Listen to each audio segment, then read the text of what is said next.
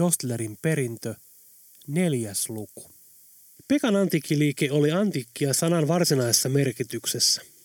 Voisi luulla, että paikallinen julkisivun lautakunta oli antanut ukaasin talon historiallista arvoa kunnioittain, ettei mihinkään saisi kajota. Siltä nimittäin julkisivu näytti. Seinän maali oli haalistunut, jostain kohdin se puttui kokonaan. Ikkunan puitteet repsottivat ja liikkeen kyltti näytti tippuvan minä hetkenä hyvänsä. Teksti Antiquae de Paris oli vaivoin enää luettavissa.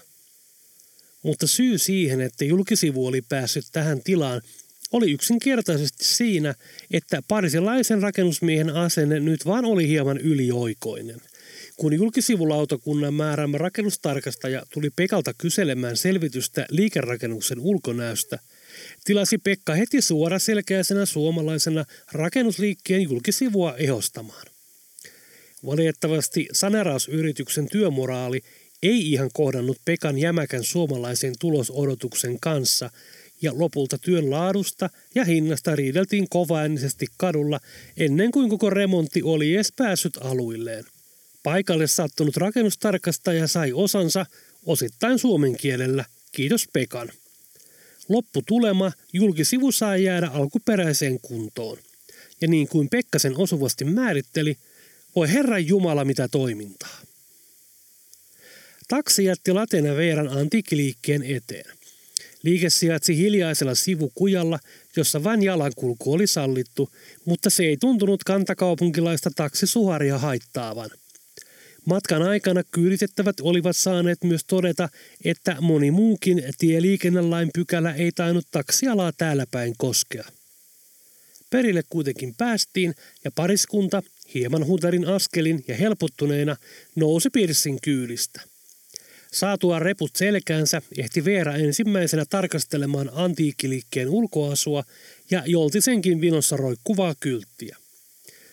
Todellakin, antiikkiliike. Antiikkia katosta kivi jalkaan, murjaisi Veera. Latekin vilkaisi rakennusta ja kyltin nähtyään totesi, juu, parempi ettet pitkään tuijota tuota kilpeä. Se näyttää siltä, että saattaa tippua ihan vain katseen voimasta. Veera asteli liikkeen ovelle ja huomasi lapun, joka oli kiinnitetty oven lasiin. Lappun oli kirjoitettu viesti ranskaksi ja englanniksi. Olettavasti viesti oli sama molemmilla kielillä. Hei, tämä liike on suljettu. Mitä? kysyi Late ihmetellen ja tuli perässä ovelle. Selvällä englannin kielellä lukee, että liike on suljettu kaksi päivää liikematkan vuoksi. Late näytti pettyneeltä. Veera taas näytti silmin nähden ilahtuneelta uutisesta. Hyvä juttu. Nyt voidaankin jatkaa lomaa. Se Eiffeltorni. Late oli kuitenkin hyvin miettelijän näköinen ja katseli liikkeen julkisivua ja hän tuumasi. Missähän Pekka on? Sylvi on aika huolissaan. No liikematkalla, siinähän se lukee. Tuskin sitä nyt kukaan on kidnappannut. Veera tokasi virnistäen – mutta kevennykseksi tarkoitettu heitto saa laten ilmeen vakavoitumaan vielä enemmän. Kidnappannut. Kuka hänet olisi kidnappannut? No se oli vitsi, anna nyt olla. Tullaan huomenna uudestaan. La viiro se, parisi kutsuu kulta. Veera otti latea kainalosta ja ohjasi tätä poispäin liikkeestä kohti läheistä kahvilaa. Les Douze Magnots kahvilan terassi levittäytyi hyvin pittoreskiin tyyliin kadulle. Muutama asiakas istuskeli ulkosalla, osa sisällä. Tarjoilija mustassa puvussaan ja rusetissa pyörähteli pöytien välissä siivoille niitä. Les Douze Magots ei ollut ihan mikä tahansa kahvila. Sitä pidettiin ranskalaisen eksistentialismin synnyin paikkana – Muinoin siellä tapasivat istua muun muassa filosofipariskunta Jean-Paul Sartre ja Simone de Bouvier. Filosofoinnille ei jäänyt aikaa, kun Veera ja Latte jättivät reput ulkona olevan vapaan pöydän luo. Aa, tää on ihan niin kuin jossain ranskalaisessa elokuvassa. Otetaanko kahvit vai elegantisti ekspressot? Veera kysyi Latelta, joka oli jo ehtinyt istuutumaan katselle mietteissään samalla Pekan liikettä – Joo, tuo vaan. No kuule minä tuon. Kun sinulla näyttää nuo kädet olevan irronneet, sanoi Veera hieman närkästyneenä ja meni sisälle kahvilaan. Veera katseli ranskankielistä hinnastoa ymmärtäen ainoastaan sanan cafe. Kun myyjä saapui, rohkaisi hän itsensä yrittäen palauttaa mieleensä lentokoneessa matkaoppaasta ulkoopettelemia lauseita tällaisten tilanteiden varalle. Sivu play ty cafe, ei kun fuck, mikä helvetti se nyt oli? Myyjä hymyili turistin hapuilevalle kieliopille ja kysyi englanniksi, yes? Äh, ty cafe latte, large, please, vastasi Veera helpottuneena huomatessaan pärjäävänsä myös englannin kielellä. Ilmeisesti matkaoppaan kirjoittaja oli vierailut aivan jossain eri Pariisissa, koska väitti, etteivät kaupungin kahvilat, ainakaan laitamilla sijaitsevat, palvele juuri englannin kielellä. Merci, kiitti myyjä iloisesti ja meni valmistamaan kahvia. Veera otti esiin matkapuhelimensa ja näpytteli sitä tovin. Näytöllä vilahti Pekan nimi ja eurooppalaisen luotijunan Eurostarin logo. Tiskillä Veera nappasi palasen paperia ja kynän, jolla kirjoitti paperiin. Terassilla late antoi katseensa kiertää ympäristöä, joka oli juuri niin postikorttimaisen idyllinen kuin Pariisista puhuttaessa tulee mieleen. Tuoksua lukuun ottamatta. Ilmeisesti Pariisin viemäriverkaston rakennustavasta tai jostain muusta selittämättömästä syystä johtuen Pariisissa hyvin yleisesti haisivat nimittäin viemärikaasut. Laten postikortti-idylliin sekoittuikin elegantisti nyt kafeteriasta leijaava herkullinen kahvin tuoksu ja vastaavasti viemäristä sieraimin kantautuva aromi. Oli siis onni, että postikorttien kautta saattoi välittää vain tunnelmakuvia, ei tuoksuja. Pian Late kuitenkin unohti ympäröivät tuoksut, kun hänen huomionsa kiinnittyi mieheen, joka oli saapunut Pekan antiikkiliikkeen ovelle ja luki siihen kiinnitettyä lappua. Pian mies ympärilleen vilkaisten lähti kulkemaan rakennuksen sivustaa pitkin, ilmeisesti takapuolelle pyrkien. Vaiston varaisesti late nousi tuolista ja lähti reippain askelin miehen perään. Hänestä tuntui, että miehen toimia täytyy tutkia tarkemmin. Late hiiviskeli hiljaa talon sivustaa pitkin valppaasti eteenpäin katsellen. Pian hän huomasi aavistuksensa oikeaksi, kun näki miehen tiirikoimassa liikkeen takaovea. Oven lukko napsahti auki ja mies livahti sisään. Vailla sen suurempaa suunnitelmaa jatkoi late hiipimistä takaovelle ja miehen perässä sisään. Felix. Pekan antiikkiliikkeeseen tiirikoitunut mies oli Felix Feldman. Felix tonki Pekan antiikkiliikkeen takahuoneessa liikkeeseen tulleita posteja. Kovin montaa kirjekuorta hänellä ei edessään ollut, mutta niiden läpikäyminen oli hidasta työtä. Lukutaito ei nimittäin ollut Felixin parhaimpia apuja. Nuorena nyrkkeilysalilla vastaanotetut iskut olivat sen verran muokanneet muutoin niin lujaa kalloa, että kirjaimet eivät välistä oikein muistuneet mieleen. Felix oli siinä 40 ikäinen, mutta mistään varhaisdementiasta ei ollut kyse. Pään sisällä oleva harmaa aines oli vain saanut sen verran tärskyjä, että uuden oppiminen, luetun sisäistäminen ei enää tahtonut onnistua. Onnekseen hänellä yleensä lankisevat enemmän nyrkeen suoritettavat tehtävät, joissa ei lukemaan ehtinyt eikä yleensä tarvinnutkaan. Nyt hän kuitenkin koetti tavata saapuneiden postien lähettäjien tietoja. Hän havaitsi roskakorissa olevan auki revityn ruskean paketin, joka näytti postimerkkien ja leiman perusteella tulleen Suomesta. Felix tavasi lähettäjän nimeä puoli ääneen. Sy Sylvi Pippola. Mitä etsit? karjaisi Late Felixille englanniksi ja säikäytti tämän pahanpäiväisesti. Jos oli Felix hidas lukemaan, niin sama ei voinut sanoa hänen fyysisistä ominaisuuksistaan. Salaman nopeasti Felix viskasi kuoren kädestään ja ryntäsi kohti oviaukkoa. Late otti muutaman askeleen pysäyttääkseen hänet ja samassa he olivat jo käsikäämässä pitkin liikkeen takahuoneen seiniä. Felix oli heti selkeästi niskan päällä tässä ottelussa – Late pani hanttiin, minkä pystyi, ja notkioidellaan väisti monta napakkaa iskua, joista monet tekivät pahaa jälkeä ympärillä oleville antiikkiesineille. Sitten late horjahti ja lensi vasten hyllyä, josta tipahteli hänen päällensä erikokoisia kirjoja. Hylly itse heilahteli uhkaavasti ja sen päällä keikkui täytetty merimetso lasittuneiden silmin ja huojahteli kuin kiihkeimmässä soidin tanssissa. Ai saatana, ehti Latte kirota päähän tippuvia kirjoja, kun näki Felixin ryntäävän kimppuunsa nyrkit tanassa. Viime hetkellä Late sai napattua suojakseen puhelinluettelon koko luokkaa olevan paksukantisen teoksen, jolla hän ensin suojasi itseään Felixin iskuilta ja antoi sitten napakan pamauksen tätä päähän. Saattoi olla, että Felix ehti näkemään vilaukselta kirjan kannessa komeilevan tekstin War and Peace. Yleensä vähemmän kirjallisuutta harrastava Felix sai näin tuta Tolstoin 1500-sivuisesta suurteoksesta – jos kansalliskirjailija olisi ollut enempi novellimiehiä, olisi Felix saanut huomattavasti pehmeämmän täräyksen. Vaan olipa isku niin voimakas ja tehokas, että kuulosti siltä, kuin pysyvää vahinkoa olisi aiheutettu. Felix katsoi hetken parhaaksi vetäytyä ja ryntäsi kohti ovea. Late syöksyi hänen peräänsä, mutta silloin Felix mennessään kaatoi pienen viktoriaanisen ajan pöydän, jonka päällä oli maljakossa marmorikuulia. Laten räjähtävä spurtti ovelle nopeudella, josta ammattitason pikajuoksijakin olisi ollut kateellinen, muuttui epämääräiseksi räpiköinniksi, kun hänen jalkojensa alle levisivät kymmenet marmorikuulat ja pian hän löysi itsensä jälleen makaamasta maasta – Viimein hän kuitenkin pääsi ylös ja juoksi kadulle Felixin perään. Veera tuli kahvilan terassille takeaway-mukit ja paperilappu kädessään ja oli juuri aikeissa sanoa Latelle jotain, kun hämmästyksekseen huomasi tämän kadonneen. Hän katseli ympärilleen ja laski kantamukset pöydälle. Samassa hän huomasi Pekan liikkeen luona miehen juoksevan lujaa laten seuratessa häntä perästä.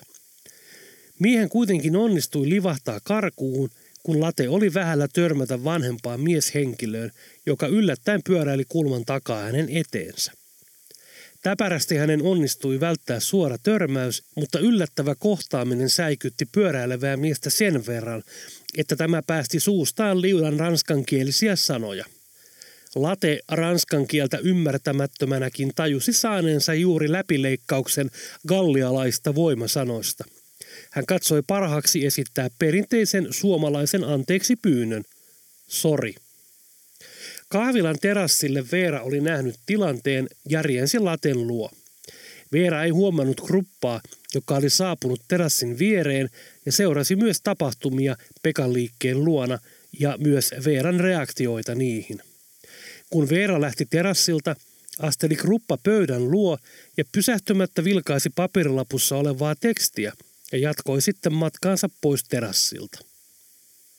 Veera saapui lattian luo havaitakseen hänen yllättävän rähjäisen olemuksen. Mitä tapahtui? Veera kysyi ihmeessä. Kuka tuo oli? Nyt meidän täytyy ihan oikeasti löytää Pekka. Late vilkaisi vielä suuntaan, johon mies oli juossut. Kaveri oli niin kiinnostunut Pekan asioista, että murtautui keskellä päivää sen liikkeeseen. Tonki siellä posteja – löysi Sylvin lähettämän paketin kuoret. Mikä paketti? Mitäs siinä sitten on ollut? Yksi vanha kirja. Kirja? Joku kirja, jonka Sylvi oli lähettänyt Pekalle. Lahjaksi. No kaverin täytyy olla tosi innokas kirjojen ystävä, kun sitä noin himoitsi, letkautti Veera. Late kuitenkin oli hyvin vakava. Hän tuumasi hetken. Saatko sinä edelleen kaivettua verkosta tiedon kuin tiedon? Totta kai, Veera vastasi, mutta sitten hänen ilmeensä tiukkeni ja äänensävy kiristyi. Hei, hetkinen. Mitä sä ehdotat? Mehän selvästi sovittiin, että ne jutut on nyt takana päin. Ei mitään epäilyttäviä hommia enää. Niin sovittiin, sanoi Latte, mutta ei sovita enää. Tutki saatko selville, mihin Pekka on matkustanut. Luulet sä, että se on nyt ihan noin helppoa? Kuule, ensin pitää nyt, sanoi Late keskeyttäen Veeran, mutta heti perään hänen äänensä pehmeni. Jooko. Veera oli tuntenut Laten niin pitkään, että ymmärsi tämän äänen sävyystä hänen olevan nyt oikeasti huolissaan tilanteesta. Okei, mutta pitkin hampain. Veera hymyili levesti. tules tänne. Veera lähti kohti kahvilan terassia ja otti sitten pöydältä paperin. Pekka on matkustanut Eurostaarilla Lontooseen. Late katsoi paperia ja huudatti sitten. Haa, sä olit selvittänyt tän jo äsken. Huijari. Hän ei edes yrittänyt kuulostaa vihaiselta. Suus kiinni, virnisti Veera ja antoi Latelle lyhyen suudelman. Mistäs Eurostar lähtee, kysyi Late. Garedu Nordin asemalta. No sinne sitten ja heti. Late nappasi laukut käsinsä. Etsitään taksi. Mutta miten se meidän romanttinen viikonloppu Pariisissa?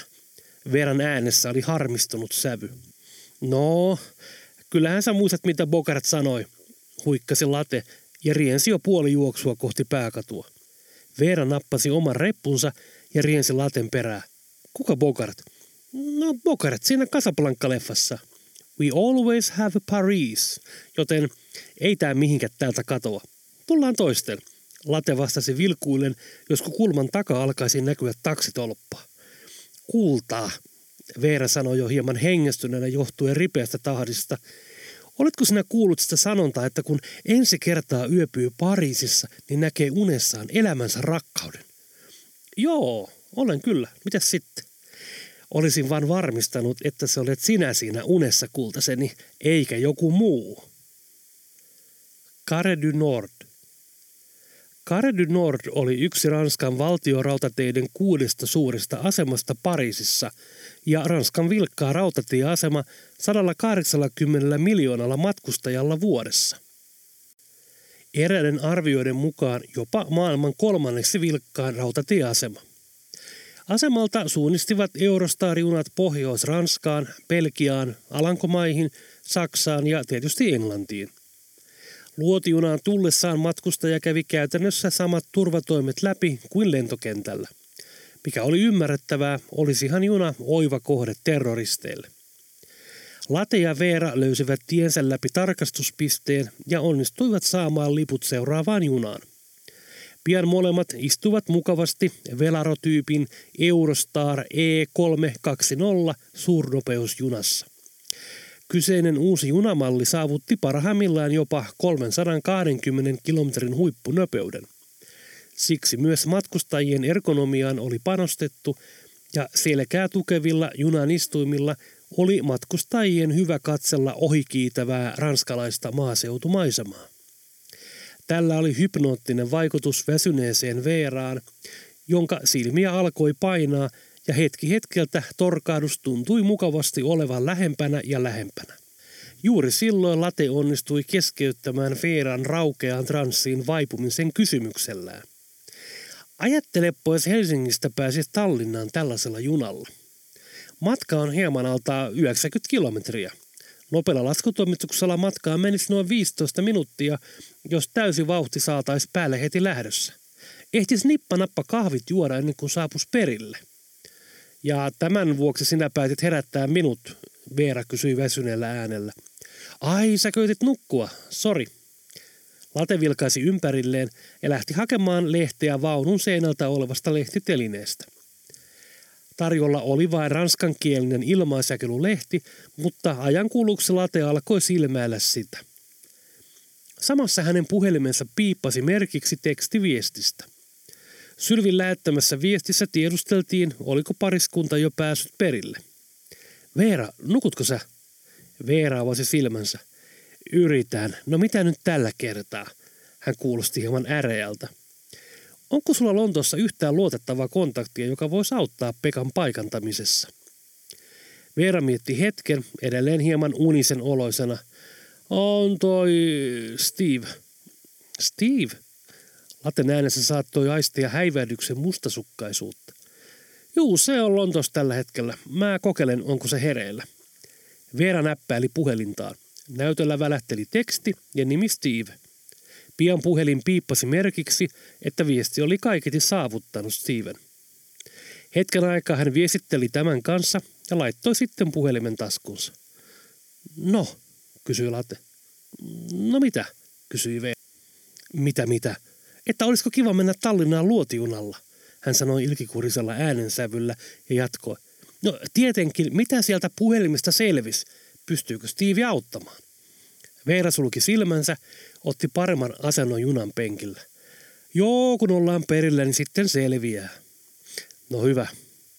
Late katseli ohikiiltävää maisemaa ja mietti mielessään, olikohan hän turhaan nyt huolissaan Pekasta. Ehkä murtomies oli osunut sattumalta Pekan liikkeeseen. Mutta jos hän kuitenkin oli oikeassa, jos Sylvin huoli oli aiheellinen, tässä hän nyt istui luotiunassa matkalla Pariisista Lontooseen vanhan kirjan vuoksi. Ja jos perille selviää, että kirjaa haluavat muutkin tahot, se merkitsee, että kyse on jostain todellakin isommasta kuin pelkästä vanhasta muistikirjasta. Mutta mistä?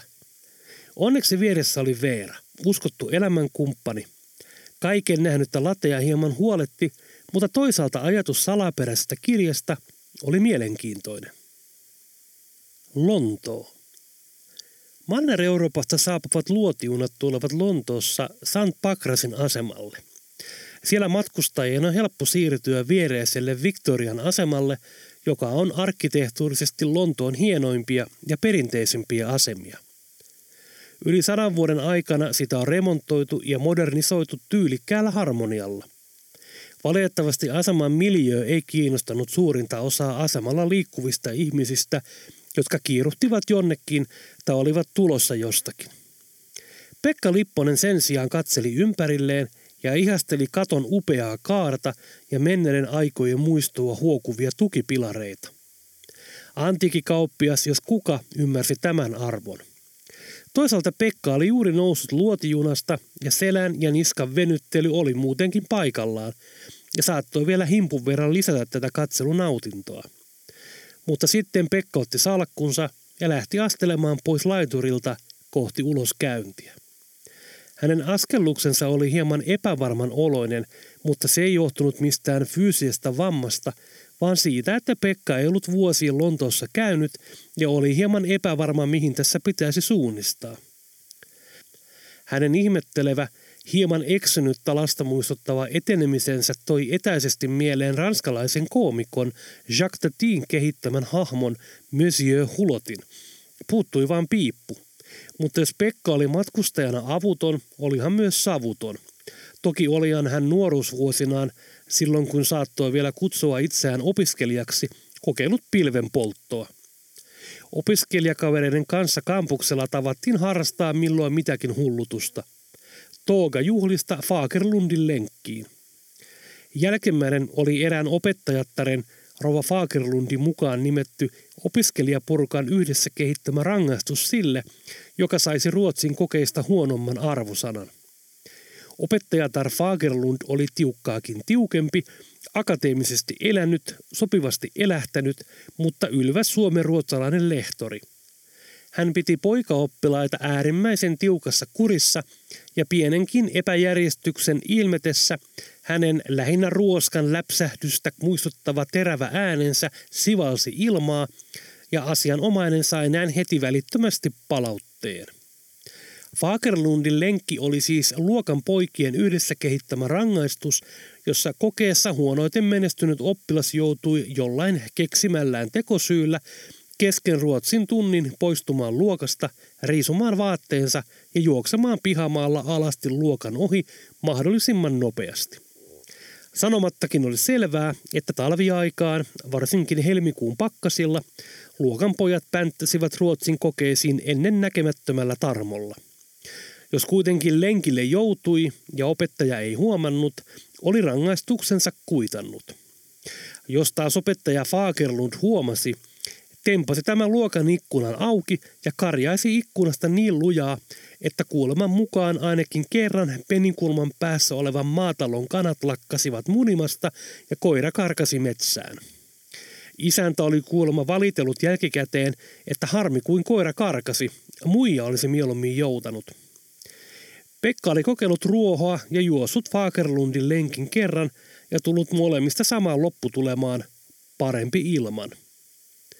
Pekka ei siis piiputellut, korkeintaan piiputti hieman jyrkissä asematunnelin rappusissa, joista lopulta nousi Wilton Roadille. Hetken hän antoi hekkityksensä tasaantua ja suuntasi sitten kohti puhelinkoppia, josta otti puhelun. George, Pekka tässä. Hei, pitkästä aikaa. Pekka lausui puhelimeen englanniksi lievällä skandinaavisella korostuksella. Olen Lontoossa, olisi mukava tavata pitkästä aikaa. Niin, kyllä muistan hämärästi sen paikan. Nähdäänkö kello kaksi siellä? Minulla on eräs tapaaminen, mutta luulen kyllä ehtiväni sinne ajoissa. Selvä, nähdään sitten. Pekka astui ulos puhelinkopista ja viitti löi paikalle taksin. Hän istui salkkuuneen takapenkillä ja kertoi kuljettajalle osoitteen. 98 Lambert Road. Kiitos. Taksiasema. Lontoolaisessa Kieron papin bubissa vallitsi jännittynyt ilmapiiri.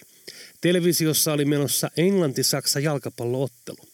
Peliä oli kokoontunut katsomaan vakioasiakaskunnan lisäksi lauma lontoolaisia taksikuskeja. Lounastauko oli heidän kohdaltaan venynyt hieman normaalia pidemmäksi, mutta kun kerran rakasta vihollista vastaan pelattiin, niin silloin ei kelloa ehtinyt katsella. Ainoa kello, joka merkitsi, oli pelikello. Kuljettajille oli monasti terotettu työnjohtajan toimesta, että heidän piti olla valmis joustamaan jopa lounastauoistaan, jos se oli firman etu. Tästä kuljettajat tekivät yhdessä sen johtopäätöksen, että oli parempi, ettei asiakkaiden tarvitsisi kuunnella matkan aikana radiosta tulevaa otteluselostusta ja sitä intensiivisesti kuuntelevaa kuljettajaa, joka matkustajien kyselyistä saattaisi häiriintyä. Parempi olisi, jos kuljettajat joustaisivat lounastauoistaan niin, että ehtisivät koko pelin bubissa katsoa. Ja kun kaikki kuljettajat olivat asiasta yhtä mieltä, täytyy työnjohtajankin siihen tyytyä. Paikalla bubissa oli siis koko yrityksen henkilökunta katsomassa, kuinka pelin viimeisellä minuutilla saksalainen Horst Pech teki voittomaalin. Tuomarin pillin vihelyksen jälkeen bubin täytti kiukustunut mölinä. Veikkauslappuja revittiin. Saksalaisista pelaajista käytetyt adjektiivit olivat hyvin värikkäitä. Harmistuneita kuljettajia valui bubista ulos autoihinsa. Loppupäivänä kyytiin tulevat asiakkaat saisivat turhaan odottaa kovin ystävällistä palvelua. Saksasta saapuneita turisteja kävi sääliksi. Paaritiskille jäi istumaan pitkän huiskea vanhamman oloinen mies. Hänen tummat puolipitkät hiuksensa olivat päälaalta hieman harmaat, edellisestä värjäyksestä oli kai jo aikaa. Kasvot eivät huokuneet ystävällisyyttä, mutta silmät sen sijaan tarkkailivat ympäristöään ajoittain veijarimaisen lempeästi. Mies hörppäsi rauhallisesti lasin pohjalta loput oluet ja katseli veikkaustositetta kädessään. Hän arveli olevansa ainoa koko bubissa, joka oli veikannut Saksan voittoa. Viisasti hän oli kuitenkin ollut mukana Englannin joukkueen kannattajien tuulituksessa, kun maaleja oli syntynyt, ja buuannut maltillisesti saksalaisille, kun nämä olivat tasoittaneet. Elämän kokemus oli opettanut, että kaikkia korttejaan ei aina kannattanut paljastaa. Mies oli supisuomalainen Jorma Lukkarinen. Jorma oli myös kuljettajana taksiyrityksessä ja seurasi innolla jalkapalloa. Mutta hän ei kannattanut joukkuetta kansallistunteen tai muun ylevän syyn vuoksi. Hän pelasi rahasta. Ja ajoittain voitti. Sen verran oli säästöä jäänyt, että oli saanut alleen auton ja pystyi hankkimaan liikennöintiluvan. Jormalla oli muutenkin kuljetusalan taustaa. Aiemmin Suomessa vielä asuessaan hän oli useammassakin hämärähommassa mukana kuskina. Milloin oli kuljettanut epämääräisiä paketteja, milloin ihmisiä. Kerran oli jopa kuskanut kangistunutta ruumista piiloteltavaksi. Jorma oli yrittänyt myös laillisia hommia auton myyjänä, mutta se oli ollut varsin lyhyt ura. Käytettyjen autojen myynti, jos mikä, oli paskaa hommaa. Alati kyttävä ja räksyttävä pomo lisäsi kierroksia Jorman mottiin ja tilanne kärjistyi lopulta siihen, että hän paiskasi pomonsa pienen punakan äijän erään auton takakonttiin ja otti loparit. Normaalisti tällaisesta toiminnasta olisi ollut seuraamuksia, mutta Jorma oli kaukaa viisasti ennakoinut tapahtuman ja napsinut muutaman valokuvan pomostaan tämän pyyhkiessä pölyjä pöydältä sihteeriköllään. Eipä äijältä olisi mitään kiristettävää, puolikuollut firma, ajatteli Jorma, mutta kuvista oli kuitenkin hyötyä silloin, kun Jorma Ukon takalosterin paiskasi. Tiesi, ettei se ainakaan ketään hänen peräänsä soittelisi. Sitten muutaman mutkan kautta Jorma oli ajatunut Lontooseen ja päässyt hommiin taksikuskiksi. Jorman elämään autoilu näytti kuuluvan automaattisesti, vaikka mieluummin manuaalivaihteisella liikennöi. Jorman viereen tiskille saapui tyhjien tuoppien kanssa kaksi miestä, jotka keskustelivat juuri päättyneestä pelistä samalla vinkaten paarimikon täyttämään tuopit uudelleen. Kuinka ihmeessä nuo sakemannit voitti, vaikka meillä oli koko ajan peli hallussa – kysyi kaljupäinen kolhonoloinen mies toiselta hieman hintelämmältä mieheltä, joka punaisin ja kiharoinen hiuksinen oli täydellisesti brittimiehen perikuva. Koska se ruotsalainen erotuomari oli sokea, vastasi punapää. Joo, niiden pohjoismaalaisten pitäisi pysyä täysin pois jalkapallosta. Ne ymmärrä siitä mitään, selitti kaljupäinen Itä-Lontoon aksentilla niin, että sylki suusta lensi. Tämä kommentti sai Jorman hitaasti kääntymään miesten suuntaan. Jorma katsoi kaljupäistä miestä terävästi ja lausui. Litmanen, hyypiä, kolkka, tolsa. Sitten hän piti pienen tauon. Tarvitseeko sanoa lisää? Kaljupäinen katsoi Jorman terävää katsetta ja reilun kokoista olemusta. Lapion kokoinen koura, joka puristui nyrkkiin, ei myöskään jäänyt huomiotta – hänen äänensävynsä muuttui. Jorma, terve! Hei, älä kuule, ota henkilökohtaisesti. Leikillähän me, mies yritti selittää. Joo, leikillä. Ruotsalaisemme tässä mollataan, punapää puolustautui. Jorma tuijotti hetken molempia miehiä ja sanoi sitten terävästi, hyvä, ja kääntyi takaisin tuoppinsa suuntaan. Samassa hänen toiselle puolelle tuli lyhyt, kaljuuntunut etäisesti sirkuspelen habituksen omaava mies Tom Tom. Hän oli myös kuljettajana samassa taksiyrityksessä ja kova jalkapallofani. Vastaus tuli englantia irlantilaisittain vältävältä Tom Tomilta kysymättä. Voi helvetti, että on kurkku kipeä. Tom Tom siveli kädellään kurkkua. Kävin lääkärissä, mutta se oli ihan turha käynti. Saakeli skottilainen kierroselmä käski vaan popsimaan kurkkupastille ja se menee kulmaan itsestään ohi parissa päivässä. Paskat. Tom Tom vinkkasi paarimikolta tuopin alea eteensä ja hörppäsi janoisena ison kulauksen. Heti nialaistuaan hän irvisti. Kasvoista näkyy nielemisen aiheuttama kipu. Helvetti! Mitäs roppeja olet kokeillut, kysyi Jorma. Hunajaa, eukalyptista, viksejä, ei mitään apua, Tom Tom totesi apeana kurkkuaan sivellen. Haluatko kokeilla minun tavallani? Häh? Eräs vanha suomalainen kikka. Toki joo, sanoi Tomtom kiinnostuneena. Jos sulla on joku apu, ettei mun tarvitsisi enää tuntea tätä kipua, niin olen sulle kuule kiitollinen loppuelämäni. On tämä niin helvetillistä. Selvä, sanoi Jorma ja vinkkasi paarimikon luokseen ja supatti tälle jotain. Paarimikko poistui hetkeksi ja palasi pian takaisin pienen snapsilasin kanssa. Lasi oli täynnä kirkasta nestettä. Jorma otti lasin ja ojensi sen Tomtomille. Ota tämä ja kurlaa sillä kurkkuasi. Mitä? Kurlaa. Tomtom katsoi hetken lasia, kaatoi juoman sitten suuhunsa ja alkoi kurlata. Se on 80 prosenttista votkaa, eli pidä huoli, Jorman lause katkesi hetkeksi kun Tom Tom nialaisi juoman. Etteet nialaise sitä. Ohikiitävän hetken Tom Tomin silmät tuijottivat kaukaisuuteen, kunnes täyttyivät kyynelistä. Vaikka kurkusta ei tullut ääntä, näytti siltä, että hän koetti huutaa. Hänen ajatuksissaan vilisi koko hänen pitkä, kokemuksia täynnä oleva elämänsä. Hän tunsi muistavansa syntymän hetken – kuinka hän äidin vatsasta ulos tullessaan päästi ensimmäisen rääkäisyn kokiessaan syntymän shokin. Hän muisti lasinsirun, johon pienenä astui, ja vasaran, jolla ensi kerran sormensa vahingossa löi. Myös muistot ensimmäisestä pyörällä kaatumisesta, nyrkkitappelusta, vatsataudista, hampaan irtoamisesta puuduttamatta, sormien viiltämisestä mattoveitsellä ja avioerosta vuorottelivat hänen mielessään tuona muutamina sekunteja kestävänä hetkenä. Kaikki tärkeimmät elämän aikana koetut kivut. Sitten ääneti, kurkkuaan pidellen, kivusta vääristynein kasvoin, hän kaatui suorin jaloin selälleen baarin lattialle. Jorma katsoi tyynesti maassa makavaa tomtomia yhdessä paarimikon kanssa. No, nythän ne ainakaan tunne kipua. Kaan, totesi Jorma lakoonisesti.